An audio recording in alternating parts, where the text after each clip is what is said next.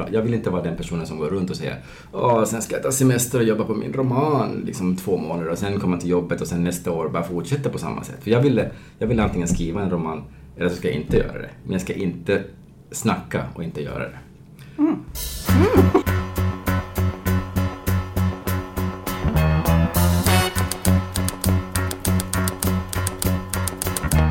Det är jag som är Nina De är. Och det är jag som är Johanna de Valiant. Och vi tänker debutera. Eller dö. Tumble out of bed and I stumble to the kitchen. Pour myself a cup of ambition and yawn and stretch and try to come to life. Jump in the shower and the blood starts pumping. Out on the streets, the traffic starts jumping with folks like me on the job from nine to five.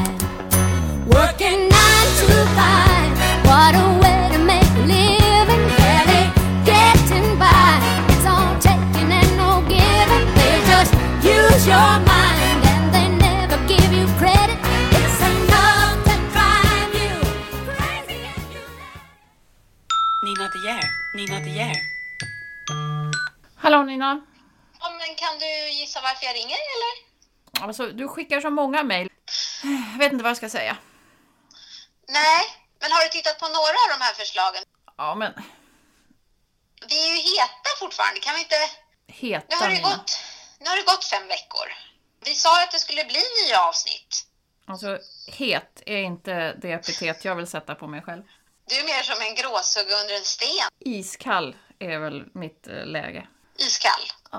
Hur går det med din omskrivning? Ja, men tack för att du frågar ändå. Det är nervigt. Jag, jag tror att det kan bli om jag nu skärper mig. Men det är ju lite läskigt. Man har ju kontrakt, så ska man igen bara göra så mycket jobb. Men motivationen måste ligga i att du är fruktansvärt, fruktansvärt nära. Ja, men det är vad folk säger. Men hur vet man det? Man är ju inte, man är inte nära förrän man är inne. Ja, man, man är i alla fall inte nära när man inte vet ens en gång vem man är och vad man ska bli när man blir stor. Jag har personlighetskris. Gråsugga med personlighetsklyvning. Låter jobbigt. Alltså det finns inget att klyva, det är personlighetsvakuum. Fan, Fuck vi måste vad. kämpa. Ja. Nej men Kan Nina, du vad bara är det? ställ, försöka ställa dig upp och ta på dig, ta på dig någonting? Poddkepsen.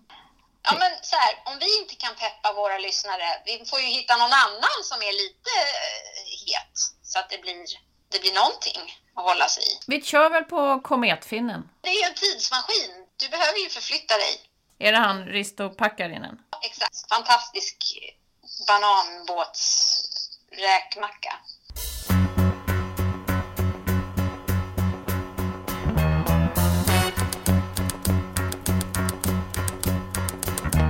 Jag tänker 41 minuters försenat tåg. Det känns också lite 80-tal. Det som Ja, det kanske det känns. Jag vet inte. Fast... Ja, det kan, jag vet inte. Jag, vet, undrar, jag tänkte om vi hade tavlor liksom på 80-talet. Ja, om man bara liksom fick vänta helt enkelt. Man bara stod och det kunde vara Alltså gå någon, 41 minuter. ja, någon kanske visste något. Hade, hört- liksom, någon kanske visste. Det var inte så. Mm. Fast tavlor måste jag få. Jag kommer inte ihåg. Det är det som är problemet. Man tror liksom att det finns grejer och sen kollar man och sen ser man att det inte fanns eller det fanns till exempel ja, dataspel. Men nu kommer vi ju direkt in på något som jag är fascinerad av. För mitt, mitt minne existerar inte. Ja. Jag är liksom helt teflonskalle. Ja, Och jag har ju... det tror jag inte, men ja, okej. Ja, nej, men jag växte upp på det glada 80-talet och alla dina referenser här, jag kommer kanske ihåg en av dina 3000. Stämmer det? Jag tror inte. Alltså, hockeyfrilla, ja. Ja, men grejen är att om du skulle ha typ klassträff, det skulle komma tillbaka. Det Absolut. skulle komma tillbaka. Ja, du har skrivit en bok om en Ja. tidsmaskin. Det är liksom inte något jag skulle få för mig. Det är ingen som vet att de är liksom, hur, mycket jag minns, hur mycket stämmer liksom. Har du kollat? Fast det mesta vet man ju. Och sen har jag faktiskt bra minne. Jag minns grejer från 80-talet. Ville du återvända för att mysa i den här världen eller kanske mer för att förändra saker?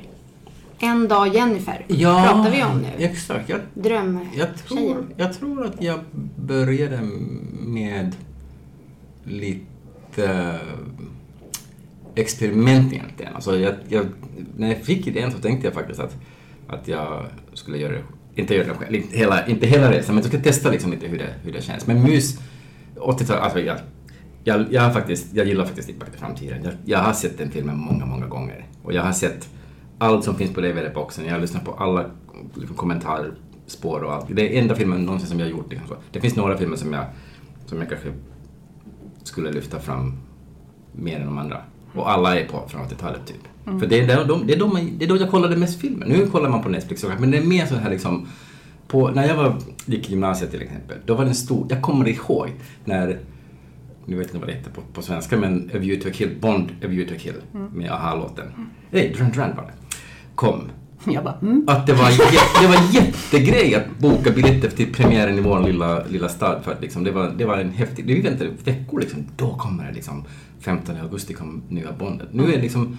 TV, det, är- ja, det är liksom jättebra TV nu för Netflix och allt. Men det går så fort. Vi bingar liksom en 12 avsnitt liksom serie på två nätter och sen är det borta.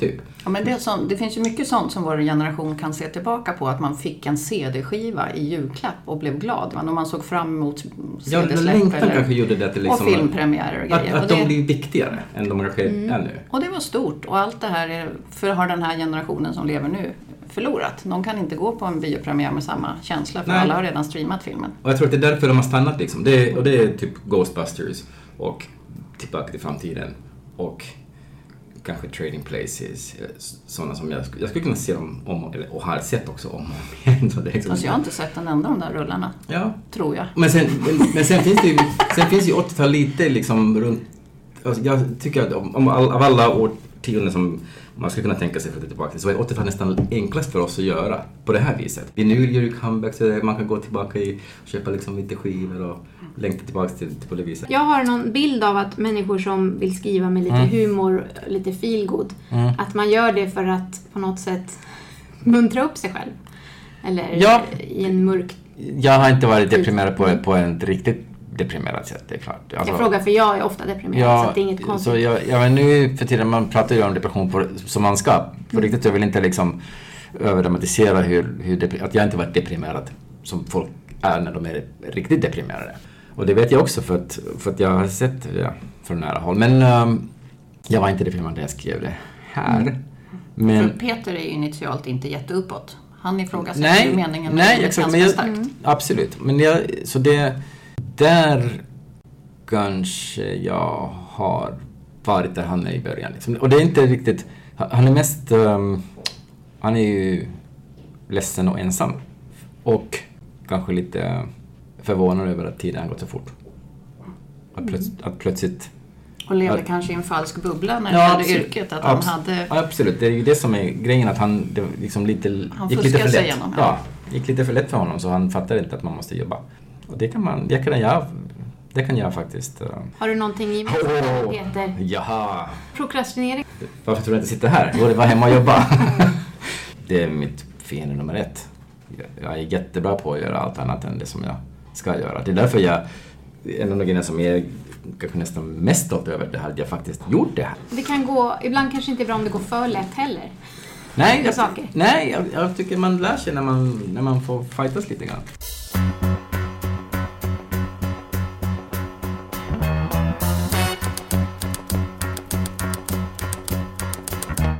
Här resan då, Ja. du har gjort...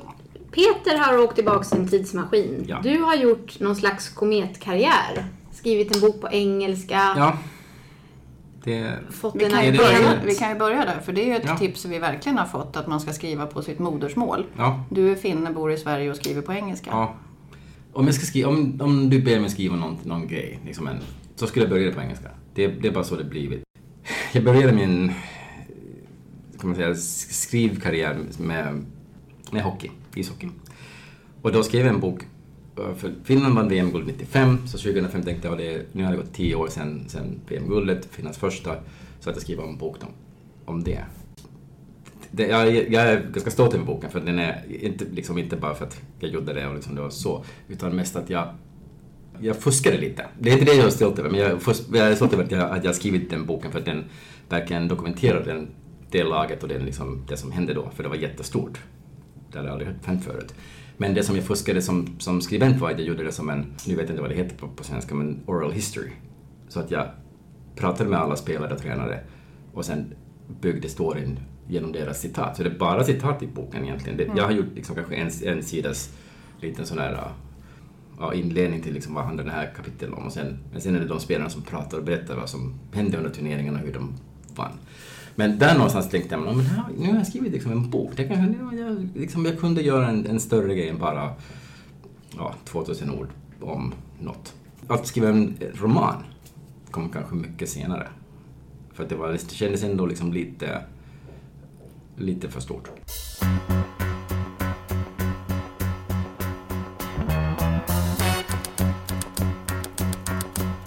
Jag körde ju, som jag kallar Seinfeld-metoden. För han, han säger att man, vill, man måste skriva varje dag. Så jag satte mig, jag hade ett mål att skriva tusen ord per dag. När man gjort det så gör man en liten kryss i kalender och sen fortsätter man dagen efter och sen dagen efter och sen när man har typ en veckas liksom, kedja av kryss där så, så vill man inte liksom att det ska... Man vill ju fortsätta såklart. Men det förutsätter ju liksom att de tusen orden bara hakar i de nästa tusen ord och att de blir rätt. Ja... Så jag känner inte igen det här alls. Nej, nej, nej. Och det, och det är klart, och det är klart det är inte... Det är klart att det är liksom...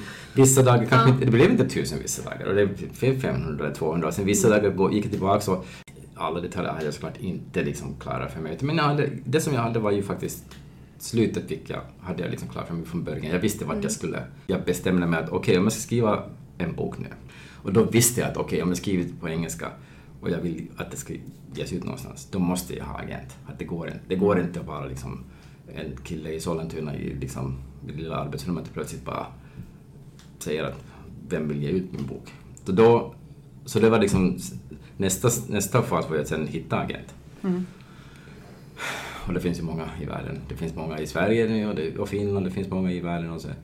Jag gjorde en lista på kanske fem, sex stycken som jag tyckte var passade, så skulle passa, som hade författare som jag gillade, som hade böcker som jag hade läst och gillat och som kanske skulle kunna tänka sig liksom att, att den här typen av bok skulle passa hos dem. En av Sveriges första agenter, Jonas Axelsson, som vi har intervjuat i Ja. podden, han sa att den svenska marknaden inte är redo för agenter. Alltså svenska manus Ja, som ska få då en agent som ska gå in mellan förlagen, Ja. att det är fortfarande väldigt känsligt. Det som jag har sett med hur agenterna jobbar, liksom, att, nu, är jag också väldigt nöjd med min agent och hon är väldigt duk, duktig. De är säljare. Agenter säljer grejer. Det är liksom inte... Det, och det, och det, ska man, det ska man förstå också. När de är bra på det så är det bra för, för alla. Och när de inser att nu har vi gjort allt vi kan så kanske det liksom intresset... Det är svårt att kanske liksom... Hockeyagenter till exempel, om de ser att en spelare är på väg neråt då, då kanske de jobbar lite mer med den andra. Och det kan vara liksom, det kan kännas lite kallt såklart. Träffade agenten första gången så var det liksom väldigt mycket så här, väldigt gulligt. Första gången när vi träffades. Nu och är hon i London så vi har inte träffats jättemånga gånger. Men sen, sen fattar jag liksom, sen kommer min bok ut och sen kanske inte gör något annat. Så vad ska hon Sen göra? Hon, hon måste ju jobba liksom. Vad ska, vad ska, hon kan inte bara hänga med mig för att jag kanske väntar på inspiration någonstans. Hon, det, så det är liksom lite så krasst är det ju. Men det verkar bli mer och mer poppis ändå att folk skickar till agenter och hoppas att eh, Ja, men jag, tycker, jag tror att, om jag tänker för mig, så tycker jag det var liksom, det var ganska, för mig var det en ganska trygg känsla. Alltså jag kände mig mycket tryggare efter en agent som sa ja men det här tycker jag funkar. För då hade jag liksom gått igenom en, en spärr och fick liksom lite bekräftelse att okej men det här kan funka. Sen om det inte funkar så, så det det är lättare för mig att tänka, ja men det kanske inte är bara mitt fel att det inte funkar. Det kanske var liksom att, eller inte ens så utan att Ja visst, det, var inte, det blev inte liksom jättesuccé. Men jag var inte ensam att göra det här felberömmelsen. Liksom. Det- Vi hade någon annan som också gjorde samma fel och då, men då kan man liksom ta det på liksom. Det, så agenten är- hjälper liksom lite med det tror jag det här. Man har en kompis när man står och knackar på den Ja men lite, dörren. exakt, exakt, exakt. Och kan man skicka den här kompisen och knacka och sen väntar man själv liksom lite utanför och sen kommer, kommer hon och säger det var ingen hemma. Istället för att säga de gillade inte det. Och det är ju det, det är därför man har ju agent. Och, så, också, och sen såklart ska agenten vara med och tänka liksom lite längre perspektiv och hur ska vi göra, hur ska vi göra med nästa bok, hur ska vi och så vidare. Men Du var gulligt att ha en kompis som gör, om, gör omskrivningarna åt en så man slipper alla kallduschar i ansiktet. ja, Det var ingen hemma. ja exakt. Ja, så Det är fint. Ja. Men det behövs ibland.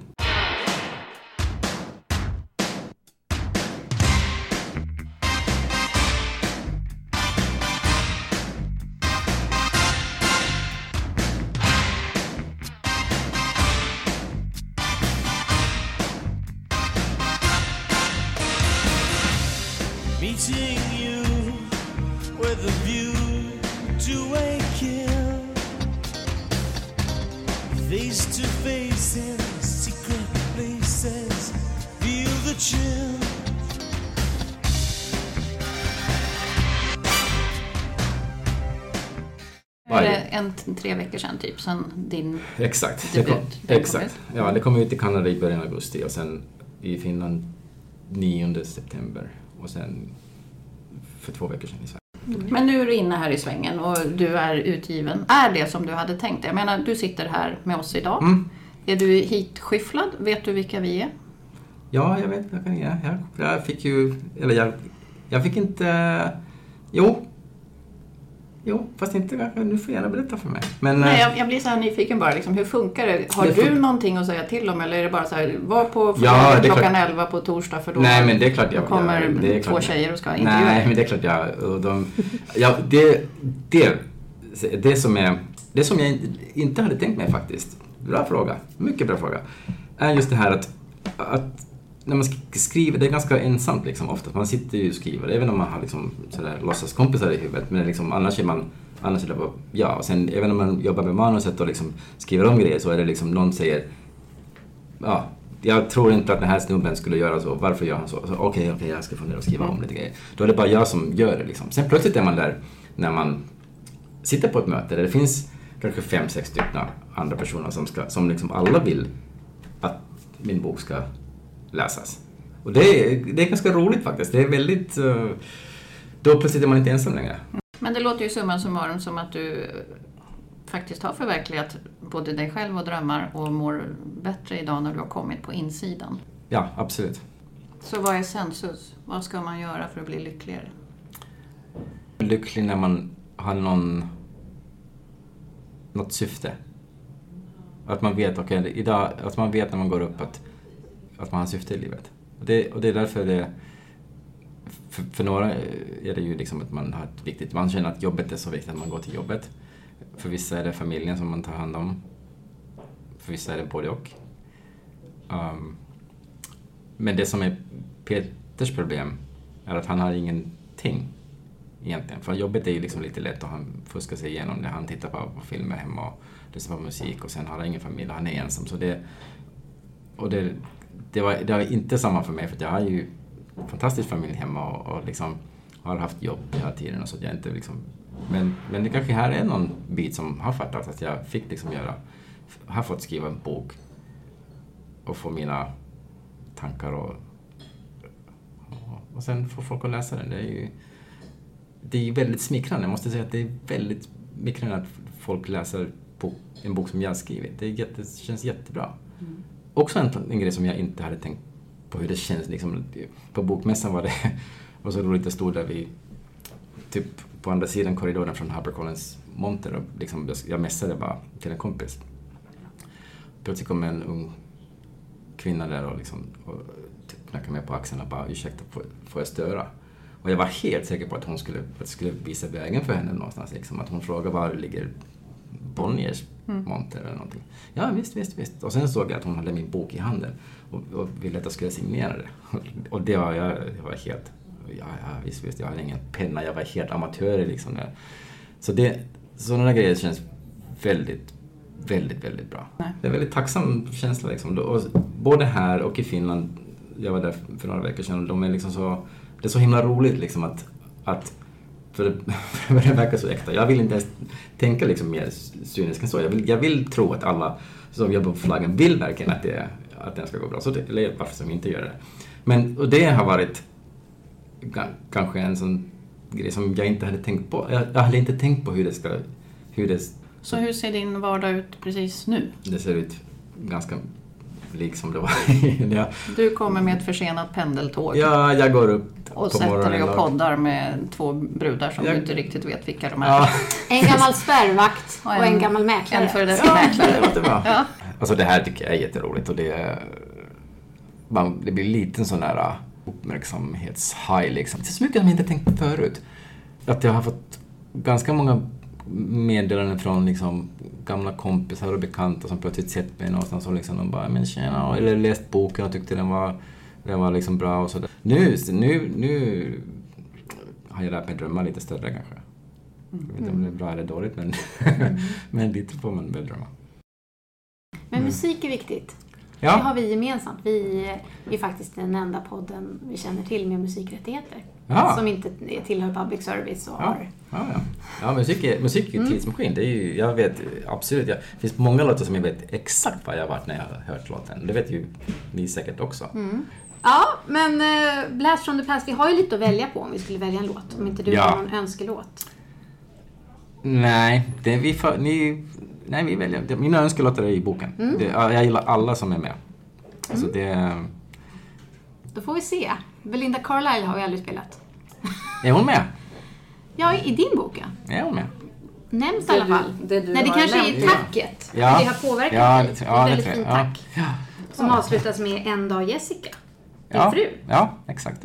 Det kanske var min största dröm när jag började skriva boken. Sen får jag tacka en massa folk för det, det tycker jag är fint och jag, jag har alltid velat göra det. Man övar sig tacktalet på Oscarsgalan. Exakt, ja exakt. Det är den känslan som jag har efter. Så vi, vi tackar dig nu för att du har lagt tid på före detta Mäklaren och Spärrvakten istället för att sitta med Skavlan eller Babelsoffan. Exakt. Men Tack så jättemycket. Det här var, jätte, ja, jätteroligt. Jag, var, jag tror det var mycket tuffare för det heter ju så dramatiskt. Det betyder att Ja, dö. Jag hade, dö. Ja, jag hade väl lite andra alternativ också där när jag började skriva boken. Men, ja, Ja, men en inre känsla vi tampas med. som tur är så lyckades jag med debutering i alla fall. Ja. Alternativet var så hemskt. Nej, det är vi som står inför alternativet. Mm. Tack snälla. Tack, tack, tack.